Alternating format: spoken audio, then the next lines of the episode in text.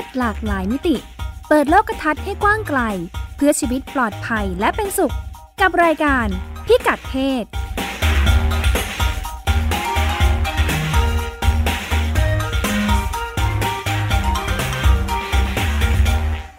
สวัสดีค่ะ ต้อนรับคุณผู้ฟังเข้าสู่รายการพิกัดเพศนะคะ กับดิฉันรัชดาธราภาค และคุณพงศธรสโรธนาวุฒิค่ะ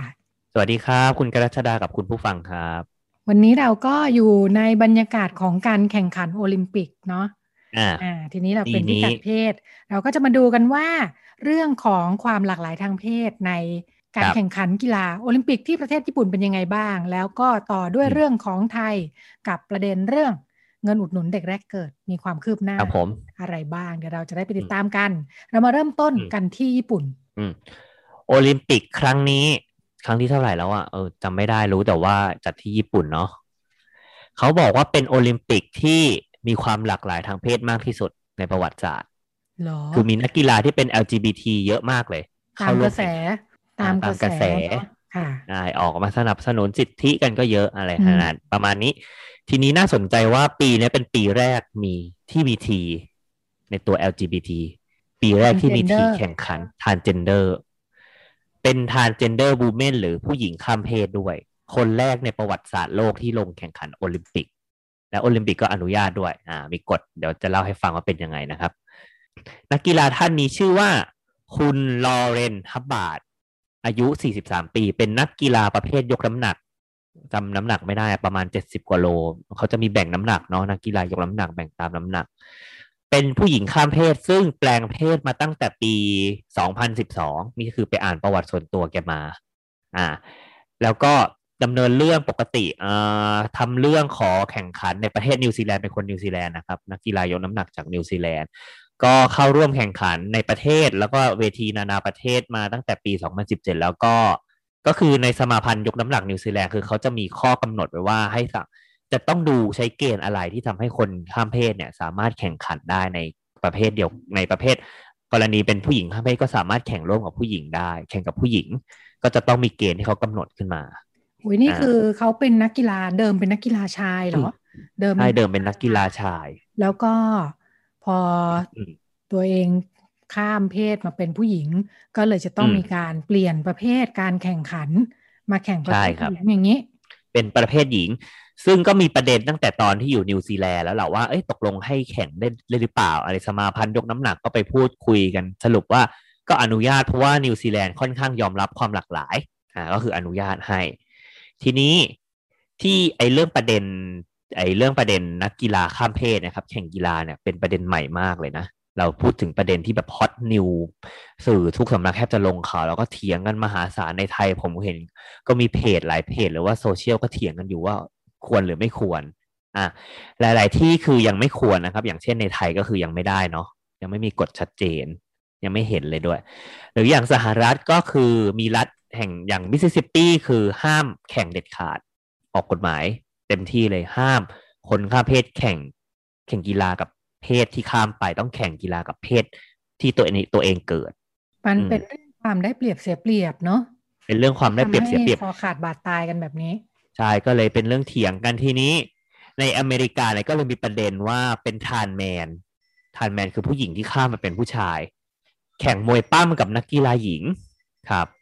แข่งแล้วชนะด้วยก็เลยโดนแบบโดนฝั่งตรงข้ามร้องเรียนว่าเนี่ยทำไมถึงปล่อยให้มาแข่งได้ด้วยกัน ซึ่งทางสมาพันธ์มวยปล้ำมิสซิสซิปปีก็บอกว่า ก็เขาไม่อนุญาตให้คนข้ามเพศแข่งไปกับเพศที่ข้ามอะทำอะไรไม่ได้ ก็เลยต้องมาแข่งกับผู้หญิง trans man ก็เลยต้องแข่งกับผู้หญิงอย่างนี้ซึ่งตัว trans man นักกีฬา trans man ท่านนี้ซึ่งปัจจุบันนี้แกเสียแล้วนะครับ แกบอกว่าจริง ๆ แกก็อยากแข่งกับผู้ชาย เออ เพราะแกมองว่าตัวเองแกเป็นผู้ชายคนหนึ่งแต่ว่าในเมื่อเขาไม่ให้แข่งทำไงได้อะ ในเมื่อกฎกติกาเขาไม่ให้ทันแมนแข่งก็เลยจำใจต้องแข่งกับผู้หญิงไป เวลาเวลาบอกว่าเป็นผู้ชายข้ามเพศมาเป็นผู้หญิง แล้วอืมมาแข่งกับผู้หญิง ใช่ก็ดูเหมือนจะได้เปรียบใช่ไหมจากเป็นผู้ก็ชายดูเหมือนจะได้เปรียบอ่าใช่เป็นผู้ชายมาแข่งกับผู้หญิงอ่าอย่างอืมกรณีนี้คือเป็นผู้หญิงที่ข้ามเพอ่าศกรณีไปดอมลิกเป็นผู้หญิงอ่าอ่ากรณีเป็นี้ผู้หญิงทันแมนครับที่จะข้ามเพศเป็นผู้ชาย แต่ว่าเขาไม่ให้ไปแข่งกับผู้ชายแกเลยอืมต้องแข่งกับผู้หญิงด้วยกันครับผได้มเปรียบได้เปรียบเหรอเขาหลังจากเขากลายเป็นผู้ชายเพแล้ราะวว่าเขาใช้ฮอร์โมนเรียบร้อยแล้ว การใช้ฮอร์โมก็นเลมียผลกับร่างกายและพละกำลังยังไงบ้าง มีผลในเรื่องการกล้ามเนื้อครับ จะเพิ่มมากขึ้น จะมีพละกำลังมากขึ้นเพราะว่ากล้ามเนื้อเพิ่มขึ้น ก็เลยอืมเถียงกันว่าเอ๊ะตกลงได้เปรียบหรือเปล่า อ่า ทีนี้อ๋อมาดูเคสโอลิมปิกบ้างค่ะโอลิมปิกเอ่อเริ่มต้นนะครับเพิ่งจะแก้กฎหมายว่าให้นักกีฬาข้ามเพศได้ ถ้าหากใช้ฮอร์ถ้าหากมีการใช้ฮอร์โมนมาไม่ต่ำกว่าสองปี แล้วก็ถึงช่วงเวลาที่แข่งจริงๆเขาจะวัดฮอร์โมนทุกทุกเดือนไอ้ยทุกวันด้วยนะครับ ว่าต้องฮอร์โมนเพศชายต้องต่ำกว่าระดับนี้นะถึงจะอนุญาตให้แข่งไปกับ ถึงจะแข่งกับผู้หญิงได้ เวลาเวลากรเขาณีอนุญาตเขาต้องให้ทั้งแบบข้ามไปข้ามมาได้เลยไหมหรือว่าบางเมื่อกี้ที่พูดคือเหมือนบางที่ให้ข้ามฝั่งหนึ่งข้ามไปทางนู้นได้ทางนู้นข้ามมาทางนี้ไม่ได้อะไรอย่างนี้ อันนี้คือข้ามไปข้ามมาทั้งทานแมนแล้วก็ทานวูเมนได้ทั้งคู่ ผู้ชายอ่าข้ามเพศผู้หญิงข้ามเพศ แต่ว่าเกณฑ์เกณฑ์วัดฮอร์โมนนะครับต้องมานั่งค่ะวงนั่งวัดเนี่ยเขาใช้เกณฑ์เฉพาะผู้หญิงข้ามเพศ ผู้ชายข้ามเพศเขาไม่สนใจเลย อ๋อเหรอ คืออมผู้หญิงข้ามเพศที่เป็นผู้ชาย พอจะข้ามมาเป็นผู้หญิงเนี่ยต้องวัดฮอร์โมน ใช่ กลัวจะแบบมาได้เปรียบผู้หญิกงลัวจะมาได้เปรียบผู้หญิง แต่ว่าอ่าผู้หญิงที่ปกติแรงข้ามไปน้อยเป็นกว่าผู้ผู้ชาชายยอ่า ผู้หญิงครับซึ่งปกติก็จะตัวเล็กแรงน้อยกว่าเนี่ย พอจะข้ามอืมแข่งกับผู้ชายไม่ต้องวัดอืมไม่ต้องวัด เพราะว่ามาก็เสียเปรียบใช่ อันนี้คือกฎหมายปัจจุบันของโอลิมปิกไอ้กฎกติกาปัจจุบันมันระเบียบของโอลิมปิกแล้วกันในคำนี้ค่ะเขาโอเคกันซึ่งเหมืกัอันเนี้ย คือคือคืออันนี้คือเปลี่ยนแล้วนะครับ ก่อนหน้านี้ค่ะคือเป็นกฎที่เข้มงวดมากคือหนึ่งต้องแปลงเพศ ต้องผ่าตัดอ๋ออวัยวะเพศแล้ว อันนี้เราะไย่พูดเรื่องต้เทคฮอมีร์โมนเนาะเออใช่อันนี้คือมีแค่เทคฮอร์โมนก่อนหน้านี้โอลิมปิกบอกว่าต้องแปลงเพศแล้วต้องใช้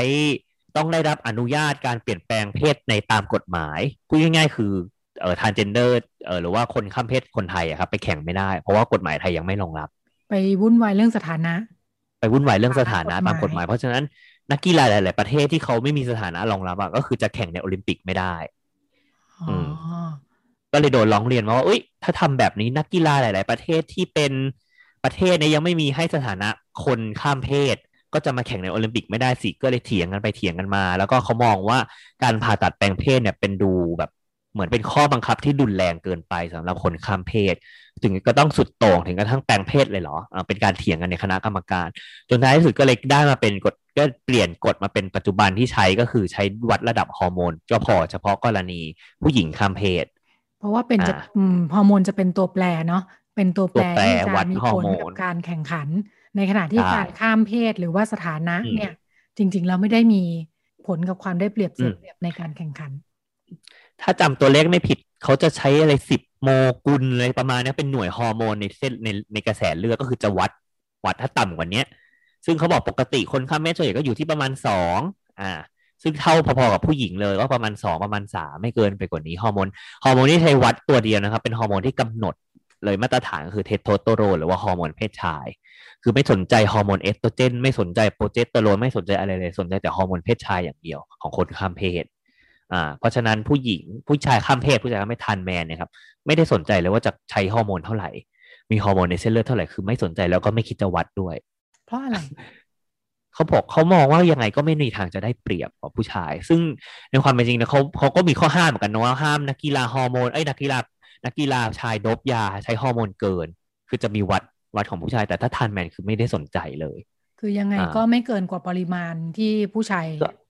จริง ๆ มีอยู่แน่อ่าคิดว่าคิดว่าคงไม่เกินปริมาณที่ผู้ชายกินจริงๆค่ะอ่า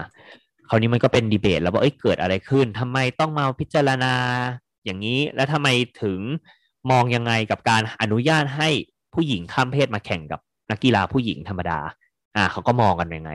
ฝั่งที่สนับสนุนฝั่งหนึ่งในคณะกรรมการโอลิมปิกนะครับเขาก็มองว่าเป็นการสร้างการมีส่วนร่วม แล้วก็เปิดโอกาสให้คนหลากหลายทางเพศเนี่ย ได้เข้ามาร่วมแข่งขันกีฬาอ่าอย่างในนิวซีแลนด์ที่มีการถกเถียงกันตอนแรกก็คือเขามองว่าต้องให้โอกาสให้ความเคารพนิวซีแลนด์มีวัฒนธรรมแบบเคารพคน เคารพคนแตกต่างหลากหลาย อันนี้เขาใช้คำคำเฉพาะศัพท์เฉพาะประเทศเลยนะ ทีนี้อีกฝั่งหนึ่งครับ ก็มองว่าดูไม่ยุติธรรมอย่างที่คุณรัชดาพูดตอนต้น คือดูไม่เป็นธรรมหรือเปล่า แล้วก็ดูนักกีฬาข้ามเพศ ผู้หญิงข้ามเพศจะได้เปรียบนักกีฬาหญิงทางการแพทย์ก็มีก็มีการบอกว่า อาจจะเป็นเพราะว่าเนี่ยเออนักกีฬาที่เคยเป็นผู้ชายมาก่อน เคยแตกเนื้อหนุ่ม ต่อให้ปัจจุบันอะใช้ฮอร์โมนแล้วก็เหอะแต่เคยแตกเนื้อหนุ่มมาตอนวัยรุ่น ดังนั้นกระดูกมวลกระดูกมันจะเปลี่ยนเพราะว่า จะมีความหนาแน่นมากขึ้นอ่าค่ะมวลกล้ามเนื้อร่างกายจะมีความได้เปรียบเชิงสรีระหรือกายภาพอ่าเพราะฉะนั้นถึงแม้จะต้องการใช้ฮอร์โมนตั้งแต่อายุเท่าไหร่ด้วยเนาะซึ่งสมัยก่อนเนี่ยไม่ได้ใช้กันตั้งแต่เด็ก ๆทำให้คุณก็ได้เติบโตเป็นผู้ชายอย่างเต็มที่ไปแล้วอ่าวันหนึ่งมาใช้ฮอร์โมนเนี่ยกูไม่กลับแล้วสูงกว่า อะไรต่ออะไรกว่าหมดอะคือถกเถียงกันกระทั่งที่ว่าอันนี้ไปดูข้อพิพาทข้อถกเถียงนะเขาบอกว่า ถ้าให้นักกีฬาข้ามเพศมาแข่ง อันนี้เป็นฝ่ายที่ไม่เห็นด้วยนะครับเขาบอกถ้าให้นักกีฬาข้ามเพศมาแข่ง ก็จะมีนักกีฬาข้ามเพศอยู่สองแบบคือหนึ่งคนที่ใช้คนที่รับฮอร์โมนตั้งแต่ยังเป็นเด็ก กับคนที่รับฮอร์โมนตอนโตแล้วเขาบอกว่าถ้าเป็นรับฮอร์โมนตั้งแต่เด็กเนี่ยก็อาจจะไม่มีปัญหาหรอกอย่างที่คุณรัชดาพูดเมื่อกี้ก็คือ เพราะว่า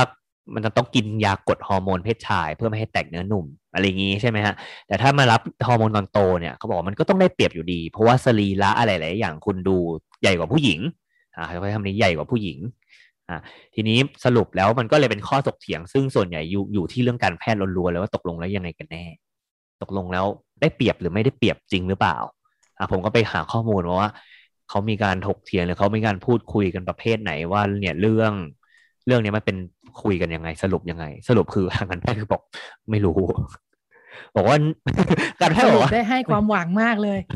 แล้วพี่บอกไม่มีข้อมูลไม่เพียงพอไม่ใช่ไม่รู้เรื่องข้อมูลไม่เพียงพอเพราะเป็นเรื่องใหม่มากประเด็นที่เราคุยวันนี้คือเรื่องใหม่มากคือ โลกไม่เคยมีนักกีฬาทานเจนเดอร์หรือนักกีฬาข้ามเพศมาก่อน ไม่เคยมีนี่คือยุคสมัยแรกประวัติศาสตร์โลกครั้งแรกที่เรามีนักกีฬาข้ามเพศแต่ก็น่าสนใจจริงเพราะว่าท่านนึกถึงว่าคนที่ผู้ชายข้ามเพศใช่ไหมพอข้ามไป ข้ามไปจะเป็นผู้ชายเนี่ยเขายังฮึบได้ใช่ไหมเพื่อให้มันแบบเออ มีแรงเพิ่มขึ้น มีพละกำลังเพิ่มขึ้นเนี่ย แต่พอผู้หญิงข้ามเพศ ซึ่งเคยเป็นผู้ชายซึ่งร่างใหญ่มีกล้ามเนื้ออะไรเต็มไปหมดเนี่ย การใช้ฮอร์โมนของเขาก็ไม่ได้ทำลายสมรรถนะความเป็นผู้ชายซึ่งเติบโตมาอย่างเต็มที่ทั้งหมดอ่าอย่างเช่นมวลกระดูกซึ่งมันเปลี่ยนไปแล้ว อ่า มันจะไม่กลับมาอีกแล้ว ต่อให้ใช้ฮอร์โมนเยอะเท่าไหร่ คือสมมติสูงใช่ไหมคะใช่สมมติสูงร้อยแปดสิบเป็นผู้ผู้ชายจะสูงกว่าผู้หญิงใช่ไหมถึงใช้ฮอร์โมนไปความสูงก็ไม่ได้ลดลง ไม่หดลง ไม่หดลงอ่าเขาก็เลยคุยกันว่าตกลงยังไงการแพทย์บอกมันเป็นประเด็นใหม่แล้วคือที่ผ่านมาเราไม่เคยมีนักกีฬา transgender แล้วก็ transgender เนี่ยครับมีปัญหาคือไม่ค่อยได้ร่วมแข่งกีฬากับคนคนที่เป็นคนที่ไม่ใช่เพศเดียวกับเพศกำเนิด เพราะทานเจนเดอร์ไม่มีเวทีให้แข่ง ไม่เคย ไม่เคยได้แข่งกีฬาร่วมกับคนอื่น เพราะว่าเขาไม่มีเวทีให้แข่งมาก่อน เพราะฉะนั้นก็เลยไม่มีข้อมูลเพียงพอในการตัดสินใจว่าตลกตกลงแล้วได้เปรียบหรือไม่เสียเปรียบ ทีนี้ตัวอันนี้เป็นบทสัมภาษณ์ของคุณหมอท่านหนึ่งเป็นผู้เชี่ยวชาญเรื่องนักกีฬาทางเจนเดอร์ด้วยนะแล้วก็เป็นที่ปรึกษาให้กับคณะกรรมการโอลิมปิกอ่าแกก็ให้สัมภาษณ์กับเว็บไซต์เว็บ MD ซึ่งเป็นเว็บไซต์เกี่ยวกับทางการแพทย์ชื่อดังของสหรัฐอ่าความเห็นแกน่าสนใจอยู่นิดอยู่มากเลยเหมือนกันครับแกบอกว่าความแตกต่างเนี่ยมันไม่ได้ต่างแบบเอ่อหน้ามือกับหลังมือ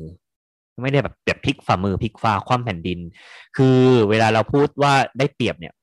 ก็ไม่ได้หมายความว่านักกีฬาข้ามเพศ หญิงข้ามเพศ จะครองเวทีอันดับหนึ่งสองสามสี่ห้าหกเจ็ดแปดเก้าสิบในวงการกีฬาทั้งหมด ในสมมติแข่งกีฬากับกับผู้หญิง อ่า คุณหมอใช้คำเปรียบเทียบว่ามันเหมือนกีฬามันเหมือนกีฬาเบสบอลที่เรารู้กันดีว่าคนที่เป็นคนคว้างบอลนะครับคนคว้างบอลในกีฬาเบสบอลซึ่งจะยืนยืนอยู่ตรงกลางสนามเนี่ย ถ้าคว้างด้วยมือซ้าย จะจะได้เปรียบกับคนที่คว้างด้วยมือขวา แต่กีฬาเบสบอลก็ไม่ได้ห้าม ไม่ให้คนมือซ้ายลงแข่ง คุณหมอบอกว่ามันก็เหมือนกรณีแบบนี้แหละ คือมันเป็นความได้เปรียบในเชิงชลีละเล็ก ๆ น้อยๆซึ่ง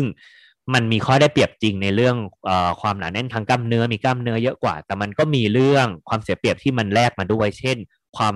ความไว เพราะว่ากล้ามเนื้อเยอะขึ้นต้องใช้พลังงานเยอะขึ้น ความคล่องตัวในการเคลื่อนไหวจะต้องลดลง คุณหมอบอกนะครับ ความไวในบางกีฬาที่มันต้องใช้ความไวที่เป็นทานเจนเดอร์ผู้หญิงข้ามเพศอาจจะมีความไวน้อยกว่า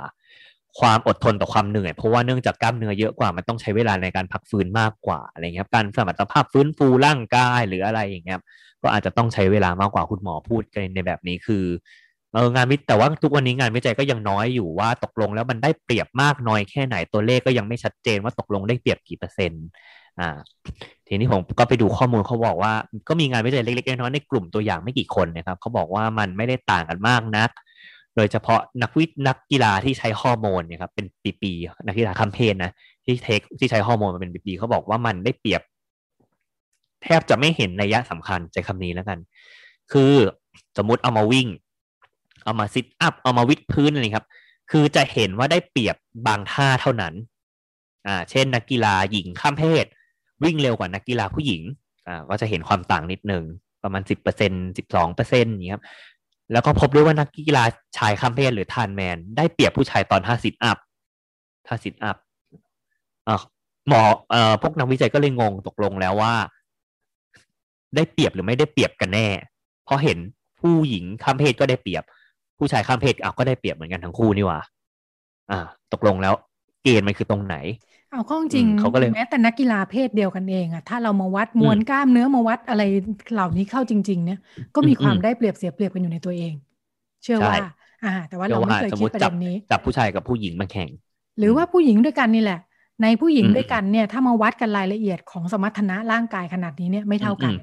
แต่ว่าอืมจริง ๆ แล้วก็ไม่ได้เป็นตัวตัดสินการแข่งขันกีฬาครับเพราะมันมีตัวอืมแปรอื่นๆนี่คุณพร้อมมากพอไหมสมาธิดีหรือเปล่า ฝึกฝนอืมมากพอไหม หรือว่าวันนั้นเหนื่อยอืมหรืออะไรอย่างนี้ใช่ไหมคะครับผมมีหลายปัจจัยพูดง่ายอ่าๆทีนี้อัคุณหมอก็เลยค่ะอ่าคุณหมอก็เลยตั้งคำถามว่าแล้วเราจะทำยังไง ทุกวันนี้มันมีข้อถกเถียงเรื่องความแฟร์ความแบบยุติธรรมในการแข่งขันแล้วแล้วเราจะทำยังไงให้คนข้ามเพศมีโอกาสได้เล่นกีฬาเหมือนชาวบ้าน จะเอายังไงให้เรื่องแบบการมีส่วนร่วมกับความแฟร์มารวมด้วยกันแกบอกว่าต้องประเมินเป็นประเภทประเภทไปเลยล่ะ แต่ว่าณปัจจุบันเนี้ยเนื่องจากข้อมูลยังไม่พออะ เราอาจจะไม่เราอาจจะไม่ทำอะไรไม่ได้มาก แต่ว่าในอนาคตถ้าเรามีเอ่อพวกข้อมูลที่ดีกว่านี้เราอาจจะประเมินได้ว่านโยบายที่ควรจะเป็นกฎกติกาที่เหมาะสมมาควรจะเป็นยังไงสมมติเอ่อเขาบอกว่าทุกวันนี้เอ่อกีฬารักบี้ อันนี้เป็นสมาพันธ์รักบี้โลกนะครับเอ่อออกกฎหมายว่าเออออกกฎว่าไม่ให้ผู้หญิง ทานเจนเดอร์ ผู้หญิงข้ามเพศแข่งกับนักกีฬาหญิง เพราะมีปัจจัยเรื่องความปลอดภัยเป็นตัวแปรหลัก คือกลัวว่าเวลาพุ่งชนกันแล้วเนี่ยผู้หญิงจะรับบาดเจ็บมากกว่า ก็เลยใช้เกณฑ์นี้เป็นตัวตั้ง คุณหมอบอกว่าอาจจะเออเราสามารถออกกฎกติกาที่มันแบบนี้ได้ เพื่อแบบเซตเป็นมาตรฐานเดียวกัน แต่เรื่องความได้เปรียบเสียเปรียบเนี่ยเรายังตอบไม่ได้ว่าอะไรคืออะไรคือความได้เปรียบหรือความเสียเปรียบในทุกวันนี้ เพราะฉะนั้นอาจจะต้องใช้เวลาตัดสินใจ แล้วก็อาจจะต้องเซตไปเลยแบบเป็น ผู้หญิงได้เปรียบกีฬาวิ่งเอ้ยผู้หญิงข้ามเพศได้เปรียบกีฬาวิ่ง อาจจะต้องพิจารณาแบบกีฬาวิ่งก็อาจจะต้องมีกฎอะไรเพิ่มเติมอะไรอย่างเงี้ยครับเขาบอกว่าพูดยากแต่ว่ามันต้องมันต้องเก็บข้อมูลเพื่อเพื่อการเพื่อเพื่อถ้าต้องการสร้างความเป็นธรรมอย่างนี้ครับ ผม ดูมีรายละเอียดเยอะเนาะ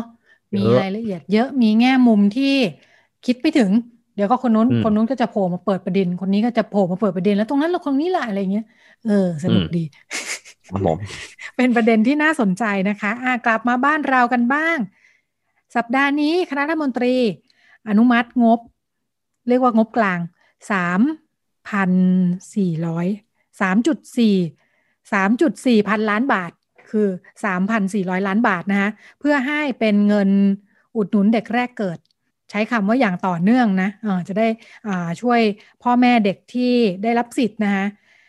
เนื่องจาก เหตุผลของการอนุมัติงบก้อนนี้จริงๆมันก็เป็นงบอ่าปี 2564 นี่แหละ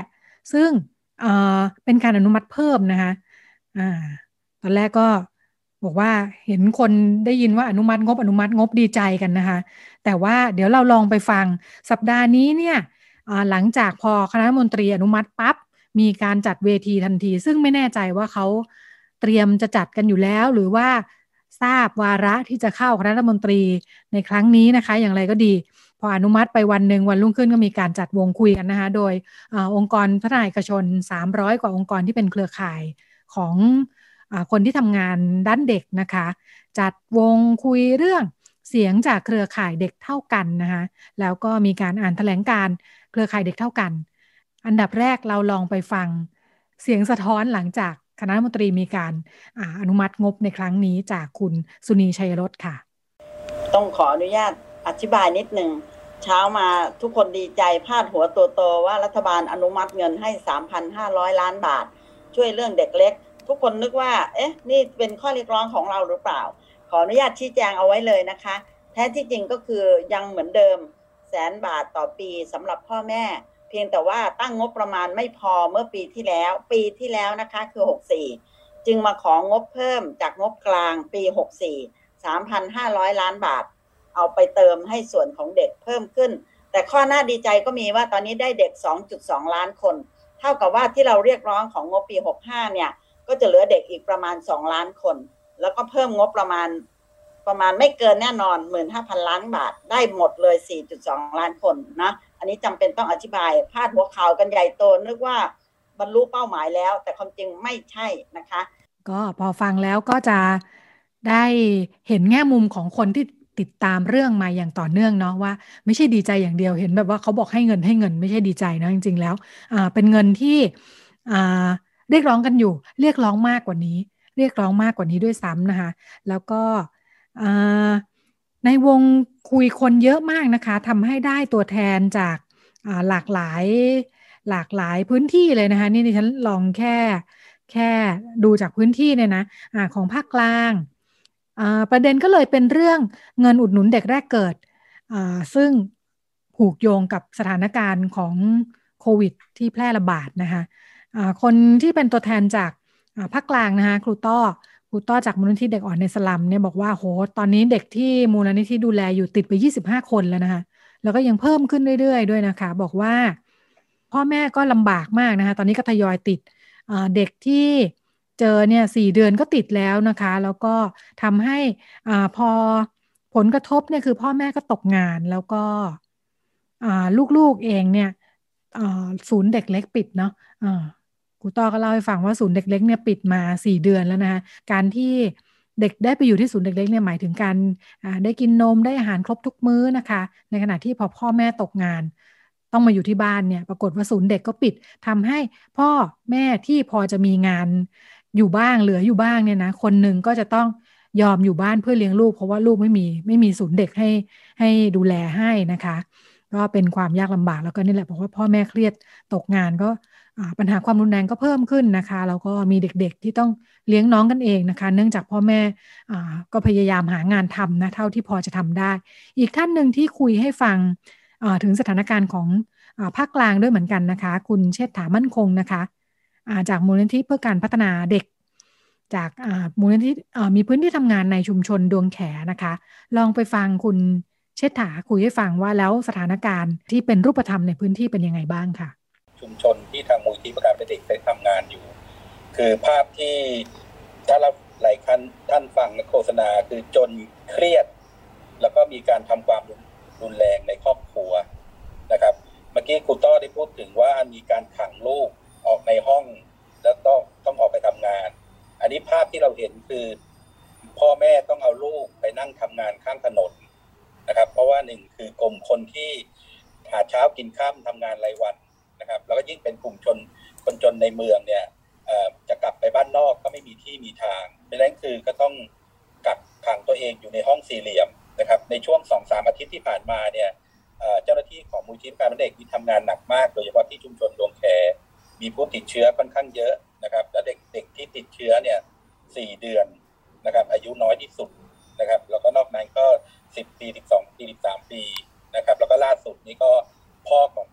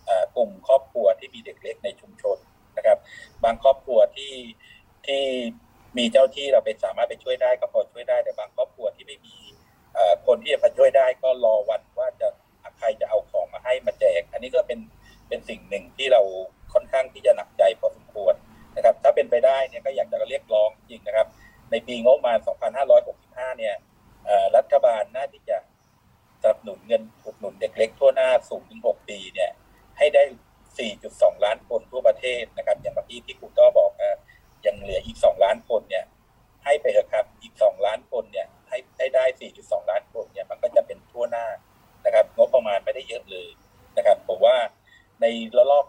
โควิดระลอกนี้เราเราไม่รู้ว่ามันจะมันจะไปหยุดยั้งยังไงบ้างนะครับ เพราะงั้นคือสิ่งที่เราทำได้ก็คือว่าในตัวสวัสดิการ 600 บาทนะครับก็จะพอ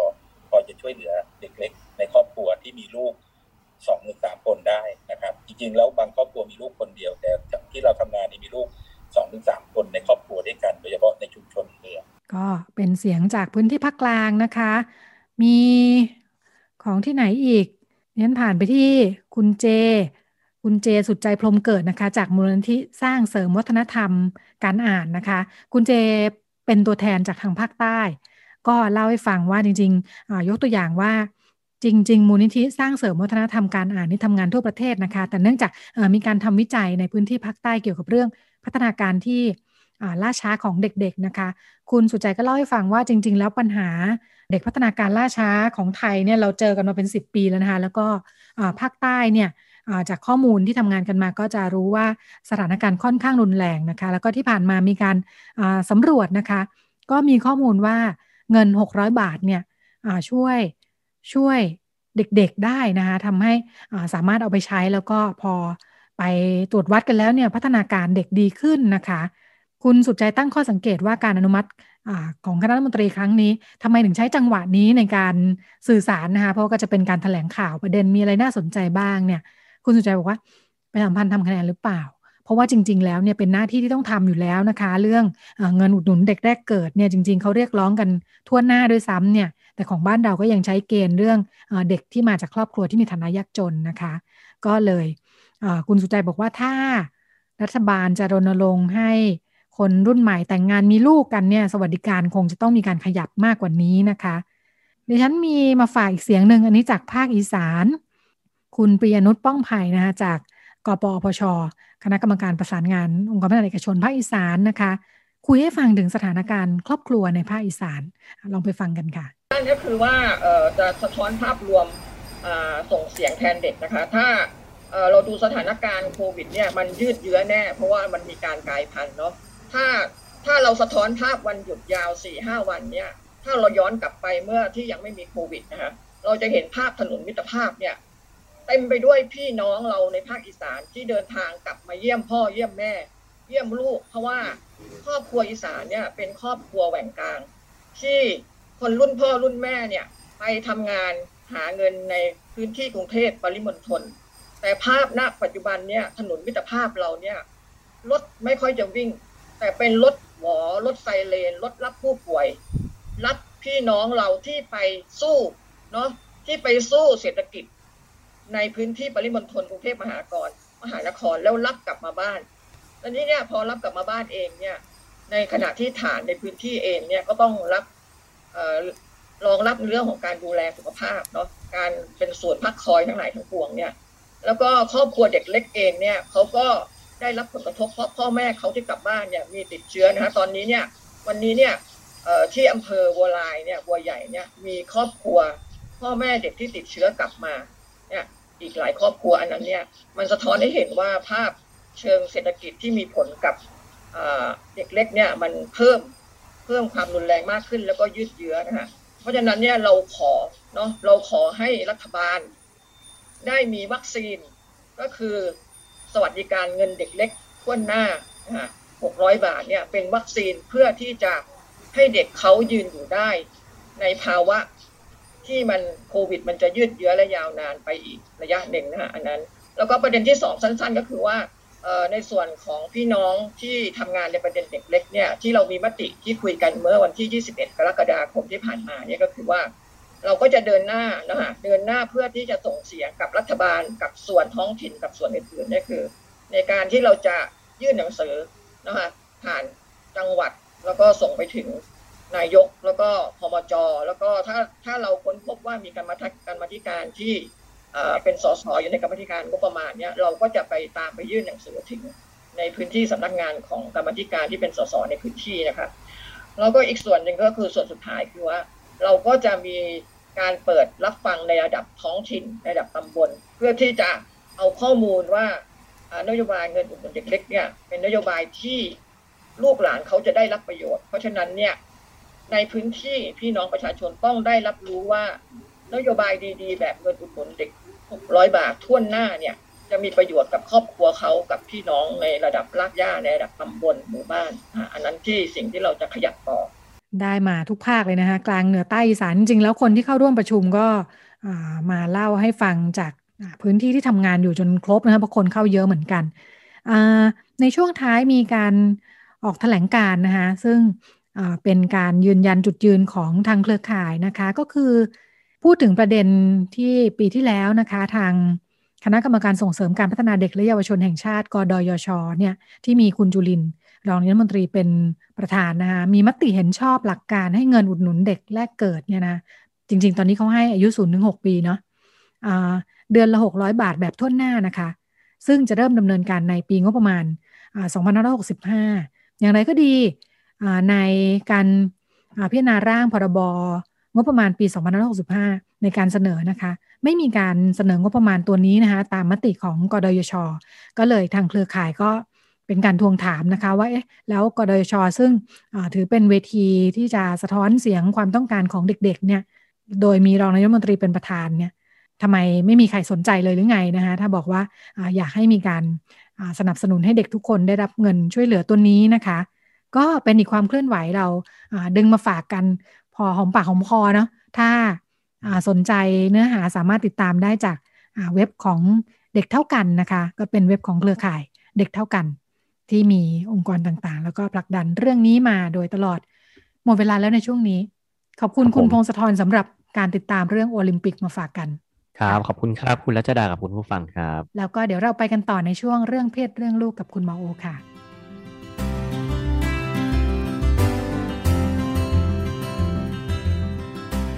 เรื่องเพศ เรื่องลูก เรื่องกังวลของพ่อแม่ มีทางออก คุยกับหมอโอ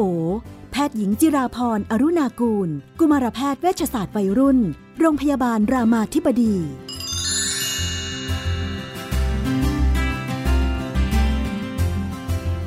ในช่วงเรื่องเพศเรื่องลูกเราก็อยู่กับคุณหมอโอนะคะ สวัสดีค่ะ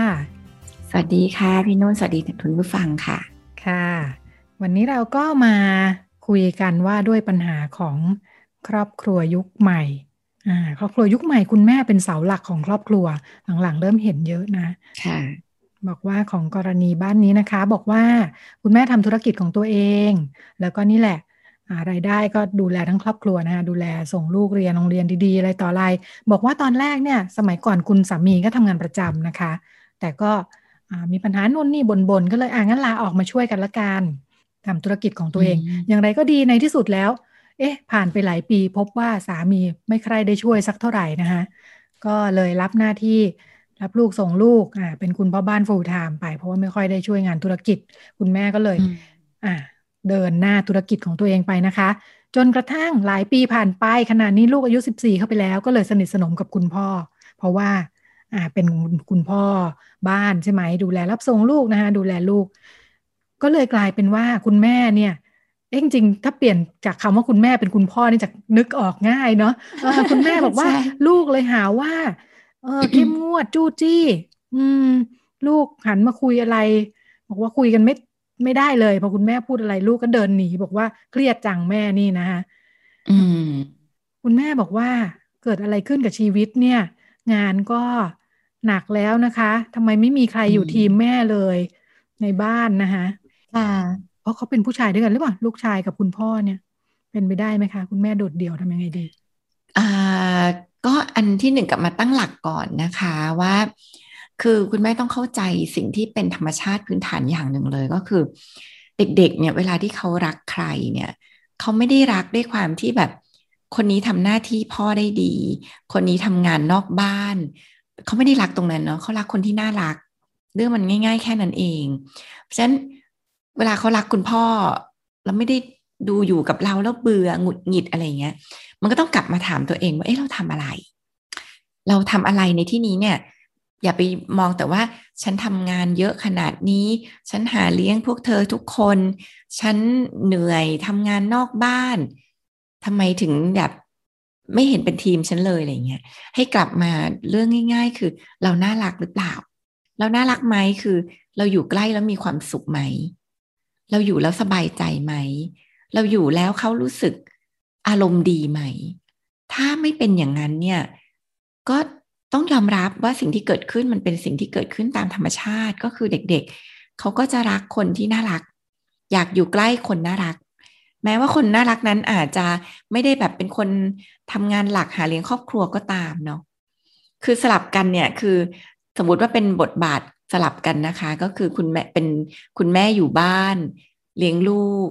เนาะดูแลลูกใส่ใจ แล้วก็คุณแม่เป็นคนอารมณ์ดีน่ารักเนี่ย ลูกเขาก็ชาคุณแม่แหละ คือแค่รักคนน่ารักอะ่ะ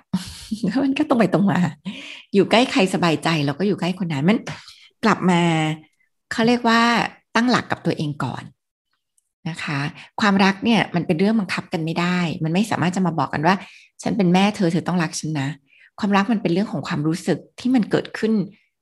เองโดยธรรมชาติ เพราะฉะนั้นเนี่ยให้กลับมาตั้งหลักกับตัวเองเนาะมองเห็นปัญหาที่เกิดขึ้นก่อนนะคะ การที่เราจะทำงานนอกบ้าน สามีไม่ได้ทำงานนอกบ้าน ไม่ได้เป็นเรื่องที่เราจะเอามาเป็นสิ่งที่จะแบบยกตัวเองเหนือคนอื่นเนาะจริง ๆ เราคือคนที่แบ่งกันทำหน้าที่เท่านั้นเอง เหมือนกับสมัยก่อน ยุคหนึ่งที่ผู้ชายก็ทำงานนอกบ้านผู้หญิง ดูแลในบ้านเนี่ย มันก็คือเรื่องแค่การแบ่งหน้าที่เราไม่ต้องมองว่าใครเพศไหน แต่มันเป็นเรื่องของการแบ่งหน้าที่กันทำในบ้าน ทั้งสองคนต่างทำหน้าที่ของพ่อและแม่กันอยู่งั้นอย่าอย่าอย่าถือเขาเรียกว่า ความเป็นคนทำงานหาเงิน แล้วคิดว่าเราต้องมีอภิสิทธิ์เยอะเราต้องเหนือคนอื่น หรือทุกคนต้องฟังเราเนาะอันนี้ไม่เกี่ยวเราแค่ทำหน้าที่หน้าที่หนึ่งที่พ่อแม่ต้องทำโดยที่ตอนนี้เราแบ่งกันทำมันแค่แบบ เป็นคนละเพศแบบที่สังคมบอกเท่านั้นเองนะคะ ซึ่งเดี๋ยวนี้จริงๆก็ไม่เป็นอย่างนั้นแล้วนะเดี๋ยวนี้ผู้หญิงทำงาน นอกบ้านก็เยอะ ทั้งทำงานนอกบ้านทำงานในบ้านก็เยอะ ผู้ชายทำงานนอกบ้านและทำงานในบ้านด้วยก็มากนะคะเพราะฉะนั้นตรงนี้ก็เป็นเรื่องที่ต้องปรับใจละว่าไม่ไม่เอามาเป็นเรื่องที่แบบว่าเรา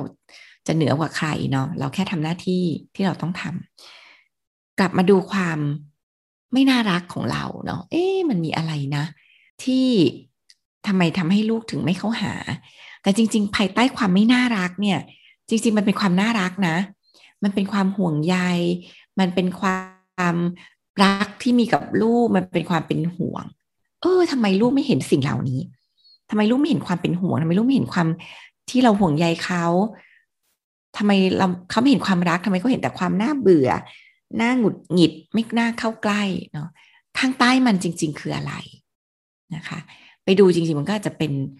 ไอสิ่งที่เราใส่ออกมาเนี่ยมันไม่ตรงกับสิ่งที่เรารู้สึกอะเรารู้สึกเราเป็นห่วงเขาเราเรารักเขาเราก็ไม่พูดออกมาเนาะแม่เป็นห่วงเราพูดแต่ว่าทำไมถึงได้ไม่เรียบร้อยแบบนี้ทำไมถึงได้สกรปรกแบบนี้ทำไมถึงไม่เป็นเด็กมีระเบียบแบบนี้อย่างเงี้ยมันก็เลยทำให้เขาเนี่ยรู้สึกไม่เห็น สิ่งที่ความที่เรารู้สึกอยู่ลึกๆ มันไปเห็นแต่ความ ชอบว่าคนอื่นของเรา ชอบจุนจ้านวุ่นวายของเราเนาะนั้นก็อันดับแรกกลับมาไม่ตาตัวเองว่าเออจริงๆเราก็ไม่ได้แย่นะ เราก็เป็นคนที่หวังดีกับคนอื่น เราก็เป็นคนที่รักคนอื่น แค่วิธีการเท่านั้นเอง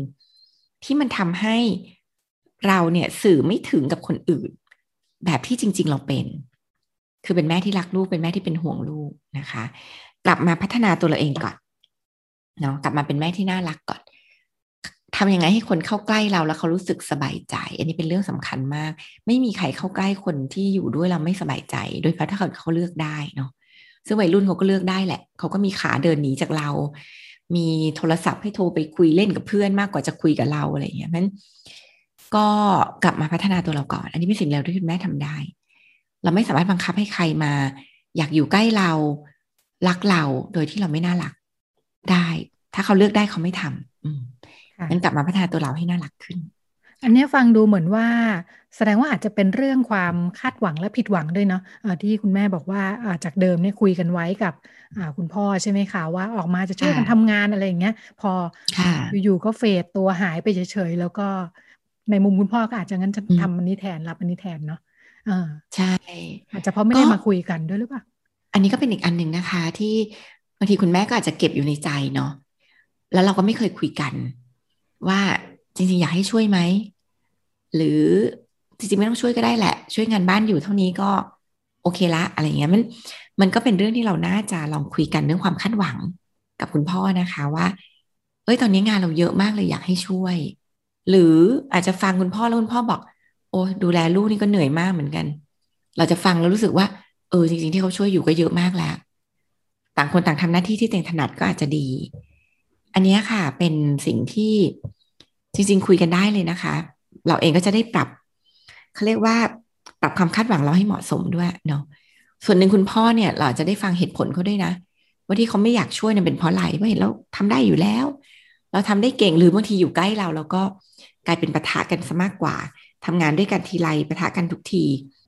ก็จะมีเหตุผลอะไรบางอย่างที่ทำให้คุณพ่อเขารู้สึกว่าเขาไม่ไม่ได้อยากเข้ามาอยู่พื้นที่ตรงนี้เหมือนกันนั้น การได้คุยกันเนี่ย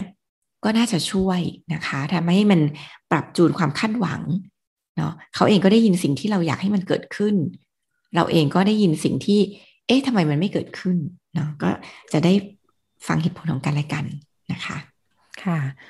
คุณแม่ก็ดูเหมือนยังยังยังอย่างที่ว่าเนาะพอมีความคาดหวัง แล้วก็คาดหวังกับบทบาทผู้ชายด้วยนะอ่าอย่างนี้ข้อหนึ่งที่คุณแม่ถามคือ พอลูกชายอยู่กับคุณพ่อซึ่งดูไม่มีบทบาทในครอบครัวในการอ่าเป็นเสาหลักไม่ได้เป็นบทบาทนำอะไรอย่างเงี้ยนะคะลูกก็จะติดบุคลิกลักษณะแบบนี้ไหมทำยังไงดี เออหมอว่าเป็นโอกาสดีด้วยนะ ที่เราจะสอนลูกนะคะ ว่าความเป็นครอบครัวเนี่ย จริง ๆ การทำหน้าที่เนี่ย มันไม่ได้ต้องขึ้นกับเพศ เอาครอบครัวเรานี่แหละเป็นตัวอย่างเออมันไม่ได้แปลว่า ผู้ชายต้องเป็นหัวหน้าครอบครัว ต้องแล้วคำว่าหัวหน้าครอบครัวก็ไม่ได้แปลว่าต้องทำงานนะ หัวหน้าครอบครัวก็นี่แหละ ก็เป็นคนที่เราอาจจะอาจตัดสินใจอะไรมาปรึกษา เป็นคนคอยดูแลคนในครอบครัวอะไรเงี้ยมันไม่ได้แปลว่า ต้องเป็นผู้ชายต้องเป็นหัวหน้าครอบครัวผู้หญิงเป็นหัวหน้าครอบครัวได้นะคะ ไม่ได้แปลว่าคนที่หาเงินคือหัวหน้าครอบครัวเนาะ ไม่ได้แปลได้ซ้ำว่าต้องมีหัวหน้าครอบครัวนะบางทีเราก็ถูกปลูกฝังว่าต้องมีหัวหน้าครอบครัวเอาจริงคือบางทีเราก็อยู่กันแบบไม่ต้องเป็นหัวหน้ากันก็ได้บางทีเรามีความสัมพันธ์กับเพื่อนเงี้ยเราสนิทกันเรามีความรักต่อกัน เราก็ไม่ได้ต้องมีหัวหน้าก็ได้นะเออความสัมพันธ์มันก็เป็นความสัมพันธ์เชิงระนาบที่ไปด้วยกันนั้นบางอย่างมันก็เป็นมายาคติที่เราก็ถูกปลูกฝังมาว่าผู้ชายต้องเป็นหัวหน้าครอบครัว เป็นหัวหน้าครอบครัวต้องเท่ากับทำงานหาเลี้ยงครอบครัว จริง ๆ ก็ถ้าเรามองว่าเออสิ่งเหล่านั้นจริงมันก็เป็นแค่ความเชื่อแหละเดี๋ยวนี้ผู้หญิงหลายคนเนี่ย ก็ลุกขึ้นมาทำงานบ้านไอ้ลุกขึ้นมาทำงานนอกบ้าน ผู้หญิงหลายคนเป็นคนตัดสินใจเรื่องใหญ่ ๆ ในบ้านเนาะเพราะว่าเป็นคนคิดเก่งคิดละเอียด คิดรอบคอบ ก็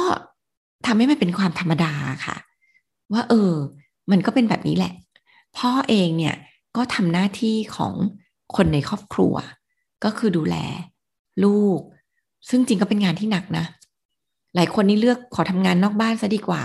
ต้องมาทำงานในบ้านอะไรเงี้ยมันเราต่างคนแค่ทำหน้าที่คนละอย่างนะคะ แล้วก็บอกว่าเป็นการดีด้วยซ้ำที่เราจะไม่ปลูกฝังความคิดกับลูกเนาะว่าเป็นผู้ชายต้องอย่างนี้เป็นผู้หญิงต้องแบบนั้นอะไรเงี้ยก็ใช้ครอบครัวเราเนี่ยเป็นพื้นที่การเรียนรู้ ว่าเออครอบครัวมันมีบริบทที่แตกต่างกันทำไมแม่ถึงลุกมาทำงานบ้านไอ้ทำงานนอกบ้าน เพราะว่า งานนี้เป็นงานที่แม่ถนัด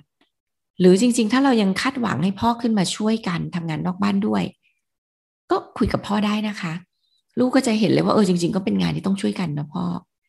มันก็เป็นพื้นที่ที่เราแบบ เติบโตไปด้วยกันเนี่ยเราก็สามารถบอกความคาดหวังของเราได้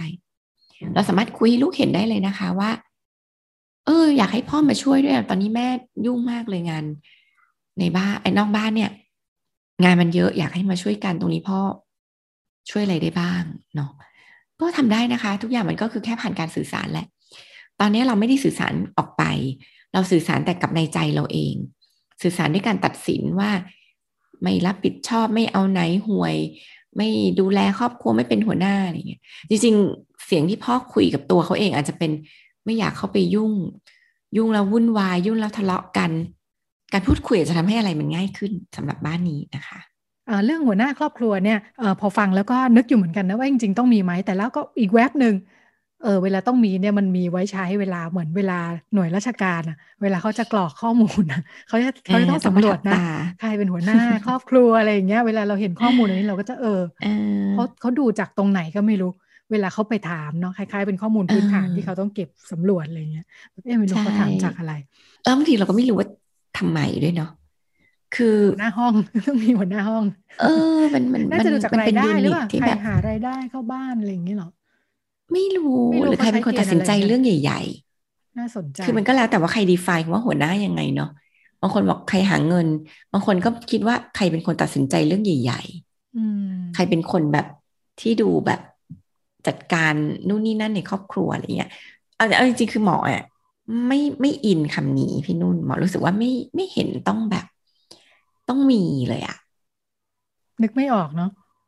คือคือบางทีเราก็ไม่รู้ว่าเขาใช้อะไรเป็นตัววัด เช่น ถ้าบอกว่าใครหารายได้เนี่ย คนที่หารายได้ เยอะก็อาจจะไม่ได้เป็นคนตัดสินใจก็ได้ ใช่ไหมเออถ้าใช่อยู่ที่ เออไม่ต้องมีก็ได้เออแล้วบางอย่างเนี่ย เรื่องนี้คนนี้ก็ตัดสินใจได้ดีกว่าบางอย่างเรื่องเนี้ย คนนี้ตัดสินใจได้ดีกว่า บางอย่างที่เกี่ยวข้องกับการเงิน คนที่หาเงินก็จะตัดสินใจได้ดีกว่าถูกไหมว่าจะหาได้ไหมจะทันหรือเปล่า อะไรอย่างเงี้ย มันก็เป็นเรื่องที่ต้องแบบ ไม่เห็นต้องมีหัวหน้าอยู่ตลอดเลยอะแต่ละคนก็ตัดสินใจได้คนละเรื่อง อย่างบ้านอย่างครอบครัวหมอไม่มีนะค่ะ เออก็เราก็ไม่เคยคุยกันว่าใครหัวหน้าครอบครัวอะไรเงี้ยไม่เคยแต่เราไม่เคยยังไม่เคยตอบสำแบบสำรวจอันนี้ ของเออไม่เคยตอบแบบสำรวจแต่ลูกคงต้องตอบอะค่ะ เออลูกก็คงต้องตอบไปว่าพ่อเป็นหัวหน้าครอบครัวก็ตามแบบเขาเรียกว่าถูกบุกฝังมาอะไรเงี้ยเพราะเขาเคยถามครั้งหนึ่งเคยถามไหมถามเคยเคยบอกว่ามามีทำไมจริงๆแดดดี้ต้องเป็นคนตัดสินใจสิอย่างเงี้ยทำไมแบบมีเป็นคนตัดสินใจล่ะเขาก็ถาม เพราะว่าเขาก็คงถูกปลูกฝังมาว่าพ่อคือหัวหน้าครอบครัว เราก็ชวนเขาคุยว่าเอาแล้วเกิดบ้านที่ไม่มีพ่อทำไงล่ะ อืมเออหรือ จริง ๆ มันจำเป็นไหมว่า พ่อต้องเป็นคนตัดสินใจ ถ้าสมมติว่าเรื่องนี้หมามีรู้มากกว่า เช่นหมามีรู้มากกว่าว่าเบเน่เหมาะชอบอะไรอะไรอย่างเงี้ยมันมีก็ตัดสินใจได้นะ มันก็ไม่ได้แปลว่าต้องเป็นหัวหน้าครอบครัวตัดสินใจทุกเรื่องอะไรอย่างเงี้ยแล้วจริงๆมันไม่ต้องมีไหมหัวหน้าเนี่ย ก็สลับสลับกัน อืมใครอยากก็ไปด้วยกันนี่แหละ ไม่ต้องมีหัวหน้าก็ได้ mommy กับ daddy ก็ไม่เคยคุยกันว่าใครต้องนำใครต้องตามแล้วก็ไปด้วยกันนี่แหละ สลับกันนำสลับกันตามไปเรื่อยๆอะไรอย่างเงี้ยค่ะ แล้วแต่เขาก็ดูเข้าใจนะค่ะ แต่พักหนึ่งเขาก็จะถูกปลูกฝังเหมือนเดิมอะเพราะพ่อหูนะเขาอันนี้กระแสแรงนิดนึงเป็นความคิดหลักกระแสโรงเรียนทุกคนก็จะคิดแบบนี้เมื่อกี้ที่แตะไว้นิดนึงค่ะว่า ที่บอกว่าลูกลูกรู้สึกว่าไม่อยากคุยด้วยเนาะรู้สึกว่าแม่เข้มงวดจุกจิกโน่นนี่นั่น อันนี้เนื่องจากเป็นมุมของคุณแม่ว่าคุณแม่จะปรับมีล่าสุดเพิ่งคุยกับน้องๆ น้องๆเด็ก ๆ เล็กๆ หมอต้นอะไรพวกนี้นะคะ ในมุมของลูกเนี่ยรู้สึกเจอปัญหานี้ทำไมแม่ทำไมครอบครัวผู้ใหญ่ในบ้านจะต้องใช้อำนาจแบบนี้กับเด็ก ๆด้วยอืมอืมก็คุยกันว่าเอ๊ะเราจะมีวิธีสื่อสารยังไงได้บ้าง พอเจอโจทย์มันเริ่มต้นจากเด็กเนาะมีวิธียังไงบ้างที่จะสื่อสารให้ผู้ใหญ่รู้ว่า วิธีแบบนี้มันไม่โอเค หนูไม่ชอบเลย คุยได้ไหม ปกติ ยิ่งเหมือนเหมือนฟังดูเหมือนสะสมกันมานานอะ ก็ยิ่งใช่ใช่คุยกันยาก แล้วในบางครอบครัวเนี่ย มันจะมีเขาเรียกอำนาจนิยมในบ้านเนาะคือเด็กเนี่ยไม่สามารถจะวิพากษ์ผู้ใหญ่ได้ ไม่สามารถที่จะให้ฟีดแบ็กผู้ใหญ่ได้ ว่าหนูไม่ชอบอันนี้หนูไม่ชอบเลยที่แม่พูดแบบนั้นอะไรเงี้ยบางบ้านก็จะอยู่ด้วยความกลัวอยู่ด้วยความรู้สึกว่า พูดไปแบบนั้นจะกลายเป็นเราไม่เคารพผู้ใหญ่อะไรเงี้ยมันก็มีเหมือนกันกับเด็กที่โตมาแบบนั้นนะคะ ซึ่งจริงๆเป็นมันเป็นความสัมพันธ์ที่ไม่ดีนะ ความสัมพันธ์ที่เราไม่สามารถพูดได้ว่าเราชอบหรือไม่ชอบอะไรเนี่ย เป็นความสัมพันธ์ที่รอวันห่างๆกันไป เพราะฉะนั้นบ้านไหนที่ฟังอยู่ก็กลับมานะคะเชื่ออันหนึ่งคือคนจะอยู่ด้วยกันเนี่ย มันต้องฟังกันในทั้งแง่ดีและแง่ร้ายเนาะแล้วคนใกล้ตัวนี่แหละ จะเป็นคนที่บอกเราได้มากที่สุดเลยว่า อะไรดีอะไรไม่ดี ชอบอะไรไม่ชอบอะไรนะคะงั้น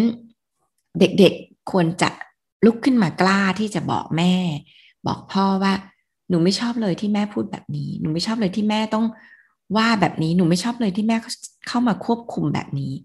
มันเป็นสิทธิพื้นฐานมาก ๆ เลยที่เราจะ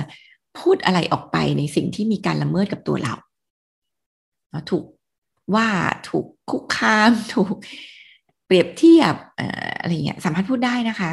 แล้วหมอคิดว่าจริง ๆ มันดีกว่า การที่อยู่กันไปแบบไม่พูดแต่สุดท้ายก็คือรอวันห่างเนาะแล้วมันไม่ดีกับแม่ด้วย ไม่ดีกับพ่อด้วยนะคะ มันก็สามารถลุกขึ้นมาพูดได้เนาะสำคัญก็คือพูดยังไงอ่าถ้าพูดว่าแม่พูดจาแบบเนี้ย แย่มากเลยหนูไม่ชอบอย่างเงี้ยเขาก็จะฟังได้ยากขึ้นเนาะ ราะว่ามันรู้สึกว่าถูกตำหนิ ถูกว่าเขาก็จะปกป้องตัวเองทำไม ฉันก็พูดอย่างนี้มาตั้งนานละแหมแค่นี้ทนฟังอะไรอย่างเงี้ยมันก็จะกลายเป็นเรื่องทะเลาะกันเนาะแต่ถ้าเราพูดที่เขาเรียกว่าเป็น i message เนาะขึ้นต้นประโยคได้ตัวเรา หนูอยาก หรือหนูไม่อยาก หนูไม่อยากให้แม่เปรียบเทียบหนูกับคนอื่น หรือหนูอยากให้แม่ถามหนูก่อนว่าหนูอยากทำอะไร อย่างเงี้ยค่ะ มันก็จะเป็นอะไรที่ ฟังกันง่ายขึ้นค่ะ ก็เป็นเรื่องราวของครอบครัวตัวอย่างที่เรามาคุยกันมีหลายแง่มุมให้พูดถึงอยู่เนาะปัญหาจากโจทย์ของคุณแม่เนี่ยจริงๆ แล้วก็อาจจะมีเรื่องต่างๆ อีกหลายแง่มุมที่ซ่อนอยู่ ก็เป็นมุมมองจากคุณหมอโอ ที่น่าจะเอาไปปรับใช้ได้กับหลายๆ ครอบครัวนะคะ แล้วก็วันนี้หมดเวลาแล้วค่ะดิฉันกับคุณหมอโอลาคุณผู้ฟังไปก่อน สวัสดีค่ะค่ะสวัสดีค่ะ ติดตามรายการได้ที่ www.thaipbspodcast.com แอปพลิเคชัน Thai PBS Podcast หรือฟังผ่านแอปพลิเคชัน Podcast ของ iOS Google Podcast Android Podbean SoundCloud และ Spotify ติดตามความเคลื่อนไหวของรายการและแสดงความคิดเห็น โดยกดถูกใจที่ facebook.com/thaipbspodcast